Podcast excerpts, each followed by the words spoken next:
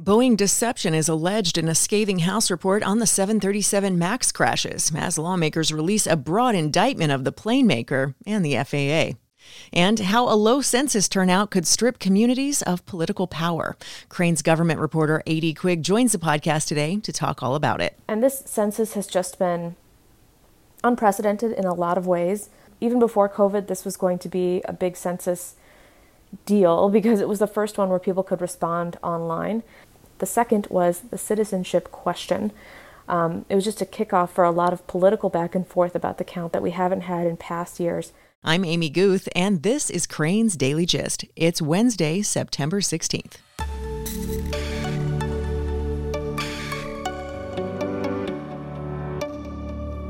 In these uncertain times, it's important to have people you trust by your side. When 11,000 local business owners needed a payment protection program loan, they turned to their Wintrust banker to secure funding because that's a relationship they can count on. Businesses are navigating some of the biggest challenges they will ever face. Wintrust is here to answer their calls. They'll answer yours too. Start the conversation at wintrust.com slash dailygist. Member FDIC.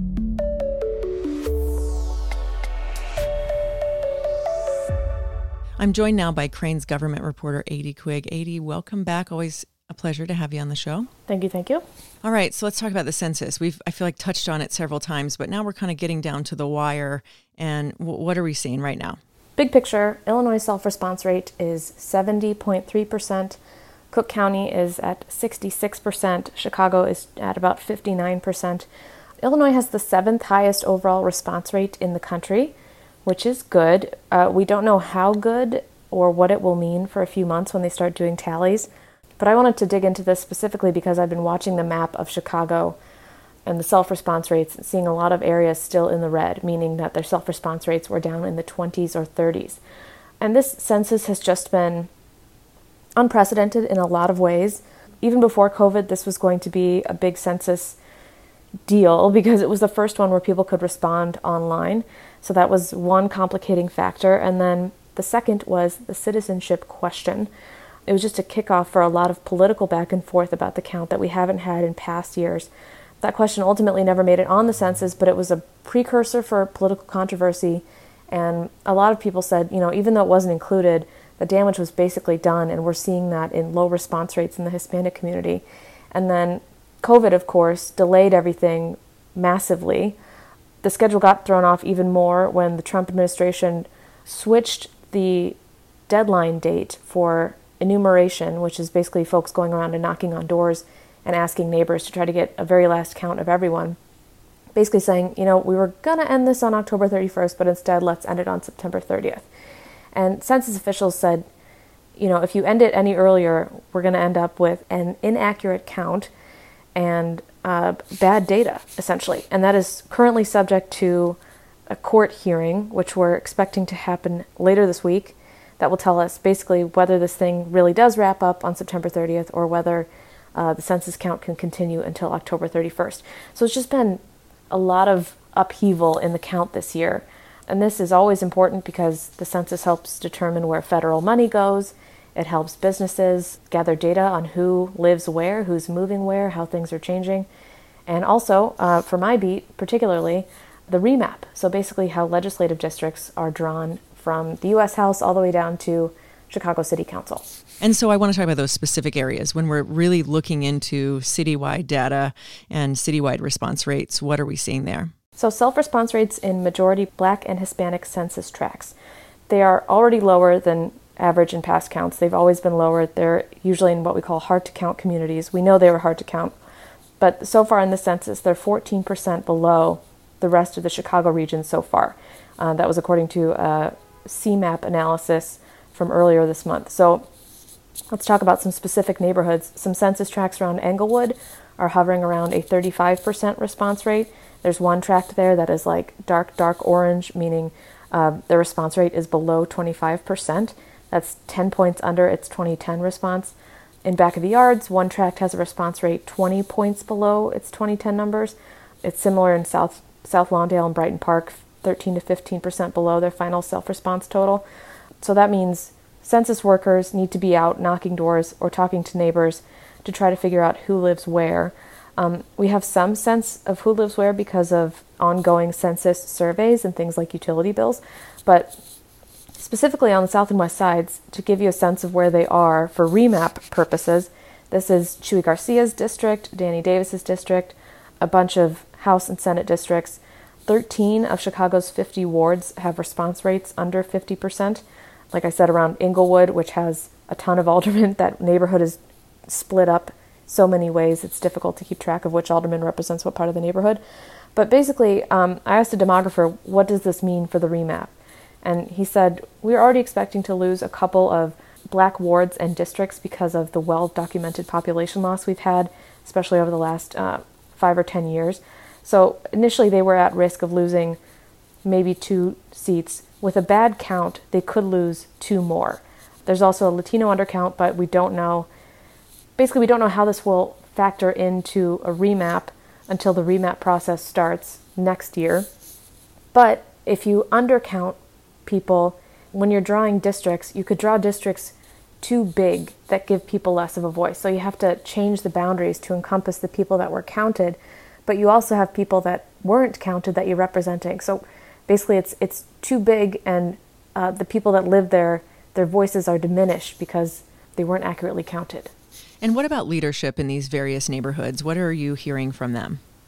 So uh, there's no good reason for aldermen to say, oh no, we're going to lose four wards because that's basically them ceding defeat when they can fight really hard in the remap process to keep those seats, basically.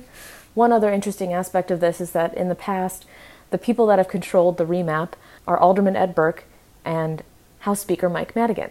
Um, Alderman Ed Burke is not as prominent as he used to be. He does not control the Finance Committee anymore, and I seriously doubt Alderman will allow him to exert as much influence as he did in the past over the remap. House Speaker Mike Madigan has not been charged, but is obviously under a lot of scrutiny these days for uh, the ComEd deferred prosecution agreement, which suggested he was the beneficiary of bribery over almost a decade. I don't know how much control he will be allowed to exert over this remapping process. It is very fraught, very closely watched, and basically done behind closed doors. The other political aspect of this is, you know, stakeholders are saying it, it's going to be more important than ever that politicians are very transparent about the way they're making decisions around this. And one potential complicating factor might be, you know, there are court cases about how lines are drawn and how that impacts certain racial groups but there have not really been court cases that argue that the data is bad. That could be a possibility in this next remap. And all of that said, and I, I, want to come back to that Madigan topic here in a second and ask you about a, a, story. But on this census topic, given the short timeline, given that it's right around the corner, this deadline, what, if anything, can be done to boost response rate at this point? It's very difficult because there has been, from the beginning, a really consistent push. I mean, going back three years, people organizing around this, like at Common Cause and some of the other groups I spoke to, said we're going to really deeply engage. We're going to get local governments to spend extra money on census outreach and work with um, community based organizations that are close to the ground that can get people to respond. COVID obviously threw that off, but with such a short timeline, and because the people that haven't responded are so hard to reach, there's not a ton that can be done aside from people bringing up the census as often as possible and telling people to go to the census website, fill it out. It only takes 10 minutes and it makes a really big difference. So I have seen two or three times a week there's been some kind of census event or a census mention at um, press events. But other than that, you just have to rely on the enumerators that are out there being able to have enough time to go knock on as many doors as possible or talk to as many neighbors as possible to try to figure out those numbers. I will be fascinated to see if um, the federal government concedes that there is a significant undercount. Undercounts typically impact black and Hispanic communities already. I think the 2010 under, undercount for the black community was 2.1%, and white people are usually overcounted by 0.8%. And those sound like small percentages, but that makes a big difference when you're talking about legislative districts and how the you know federal house districts are drawn. I will be anxious to see what happens at this court hearing and anxious to see if enumerators can really get out there and, and get the work done or if it's already too late, as many of the stakeholders I spoke to um, seem to suggest. Okay, now to Madigan. Here we are, kind of on the on the uh, final stretch ahead of uh, election time. He's definitely, you know, there's all this going on with the ComEd scandal, the the scrutiny that that you described just a moment ago, and yet. We're, when we're looking at the four funds that are under his control, he is, as you have recently reported, still very good at raising a lot of money. Tell me about this. Yes, he's always been a good fundraiser, um, but this run up to 2020 seems, from what I can tell, unprecedented in terms of his fundraising. Right now, he has uh, $25 million on hand between the four committees he controls. And like you said, this is despite this uh, cloud of this ComEd scandal that has been really hanging over him since last May, June, July, um, when we started seeing federal raids on a lot of his close associates. I had seen previous reporting on how his fundraising was going well, but I was like, is it still kind of keeping a pace since this ComEd deferred prosecution agreement came out? And yes, he has raised a million dollars since that deferred prosecution agreement came out, and he's raised 10 million this is just for one fund in the year since those raids started. It's incredible. And it's not because he needs to defend his own district. He's never been defeated in his own district. He's represented it since 1971. These are going to help him defend other Democrats in the House and keep his current supermajority. He's got 74 seats to Republicans' 44. So it's it's a big show of, of power and how much he still means to his Democratic colleagues despite all of this hubbub um, if he manages to help Democrats hold on to that supermajority, it's a big way that he can keep a hold of his power despite all the scandals swirling around him. If ever there was a good use of the word hubbub, I think that was it. it's a hubbub. The way it has been explained over and over again is this is the tip of the iceberg. Just today, we saw State Senator Terry Link um, plead guilty. We've had three members of the Illinois General Assembly leave in the past year or so who knows what other names and revelations are going to come out in the weeks ahead. I mean, it's we had a kind of COVID break on court action, and as soon as courts opened up again, it was like charges, charges, charges. I had one source who actually I spoke to for the census story described Fridays as FBI Fridays. So that is how I've been thinking of them too. I wait until 3 p.m. on a Friday and find out Jason Meisner or um, Jon Seidel at the Trib are tweeting about some new charge or some new guilty plea coming out. There's just a lot more to come and a lot of uncertainty, but the money is still there for Mike Madigan. Indeed. All right. Well, we will keep turning to you for the latest on, on both of those fronts. Thanks so much for taking the time to talk today, AD. Thank you. Coming up, after a July surge, recreational weed sales took a breather in August. We'll talk about that and more right after this.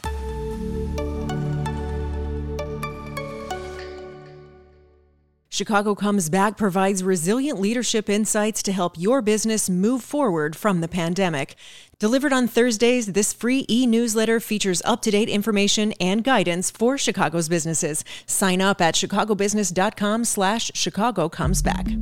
I'm Danny Ecker, and I cover commercial real estate at Crain's Chicago Business. This is the Crain's Daily Gist with Amy Guth. Though Democrats on a House panel conducting an aggressive probe of Boeing earlier this week said some Boeing engineers weren't aware of the issues with the 737 MAX aircraft prior to the two fatal crashes, nonetheless, congressional investigators have issued their 245 page report detailing sweeping failures by Boeing engineers, deception by the company, and significant errors in government oversight that led to the two crashes. The report provides the most scathing account so far of the miscalculations that led to 300 146 deaths, the grounding of Boeing's best selling jet, and billions of dollars in losses for the manufacturing giant. The report, which is the result of five investigative hearings, a review of about 600,000 pages of documents, interviews with top Boeing and FAA officials, as well as information provided by whistleblowers, it all makes the case for broad changes in the FAA's oversight of the aircraft industry. The report also said the responses by Boeing and the FAA to the first accident weren't adequate to prevent the second. It also offers a more searing version of events than the sometimes technical language in previous crash reports and investigations, including one conducted by the Transportation Department's Inspector General. You can find way more detail on this story at chicagobusiness.com, but here's the gist. The report cites five main reasons for the crashes. First, pressures to update the 737's designs swiftly and expensively, faulty assumptions about the design and the performance of pilots, what the report called a culture of concealment by Boeing, inherent conflicts of interest in the system that deputized Boeing employees to act on behalf of the government, and lastly, the company's sway over top FAA managers. Lawmakers are drafting legislation designed to reform how the FAA reviews aircraft designs and how they oversee companies like Boeing. Boeing said in a statement it had cooperated with the committee's investigation and had taken steps at the company to improve safety, saying in a statement, quote, "We have learned many hard lessons as a company from the accidents of Lion Air Flight 610 and Ethiopian Flight 302, and from the mistakes we have made." Continuing by saying, "Change is always hard and requires daily commitment, but we as a company are dedicated to doing the work." The FAA said in a statement that it was committed to working with the committee to make improvements. More on this story and many others at chicagobusiness.com. In a reversal of its decision last month to postpone the season amid the pandemic, Big Ten college football is now set to come back. In a statement, the Rosemont based league announced the season will resume October 23rd. League leaders, quote, adopted significant medical protocols, including daily antigen testing, enhanced cardiac screening, and an enhanced data driven approach when making decisions about practice slash competition. And so when the league decided last month to pump the brakes on the 2020 college football season, it was the first major conference to do so amid the health uncertainties of the COVID 19 pandemic. And since college football alone generated almost $1.2 billion in ad revenue for U.S. television networks last year, the decision, followed by other conferences, also threatened a pretty big chunk of sales for media companies. In its statement, the Big Ten said updates on other sports, including men's and women's basketball, men's ice hockey, men's and women's swimming and diving, and wrestling, will be announced shortly. Their statement also said eventually all Big Ten sports will require testing protocols before they can resume competition. And this whole change comes after coaches, politicians, players, and parents lobbied conference officials to reconsider, saying that safety measures could be taken to combat the spread of the virus. And while that pressure might have helped, the improvement in testing capabilities ultimately swayed leadership. The conference is the highest earning in the country, with fiscal 2019 revenue of over 780 million. That, according to an analysis by USA Today. Most of that is generated by football and men's basketball, which typically subsidize the rest of the athletic department's budgets. Quidel Corporation said last week that it had created an antigen test that could produce results in 15 minutes and had already paired up with schools in the Big 12 and Pac 12. The University of Nebraska recently acquired 1,200 of their test kits. Crain's has learned that Northwestern Medicine plans to build a 75,000 square foot outpatient center in Bronzeville. The 10 hospital chain said that pending regulatory approvals, the new facility will include immediate primary and specialty care provided by Northwestern doctors, as well as local food options and space for community programming. Details like the estimated cost of the project, the exact location of the new facility, and the expected opening were not provided. Nonetheless, Northwestern's expansion into Bronzeville is not related related to Mercy Hospital's planned closure, but it does make the move particularly timely. If indeed Mercy does close as planned in the first half of 2021, there will be roughly 300 fewer hospital beds in the neighborhood, where residents have long been disproportionately affected by both chronic conditions and now also by COVID 19. Meanwhile, the health system also recently announced plans to expand into the southwest suburbs with the acquisition of Palos Health. Just a couple of episodes ago, we talked about Illinois recreational marijuana sales and how much they were seeing big growth month over month. But now, more numbers for you. In Illinois, sales rose just 5% in August to about 64 million following those 2 months of double-digit gains. Sales had surged 28% in July to about 61 million as more cultivation capacity and new retail stores came into being. And statewide revenue averaged about 37 million a month during the first 4 months of the year as the state scrambled to quickly start recreational sales on January 1st, just six months after it was legalized. And sales began rising in May to just over 44 million before taking off in July. And to be sure, sales are likely to be uneven as the industry ramps up, and given the timing of legalization, the rollout has obviously been impacted by COVID. Nonetheless, the state had hoped to issue 75 new retail licenses in May, but that process has been slowed as well. And the state has not yet set a date for a lottery to pick winners, as the application scoring process that resulted in 21 applicants getting perfect scores and qualifying for a lottery to distribute 75 licenses has drawn criticism and litigation.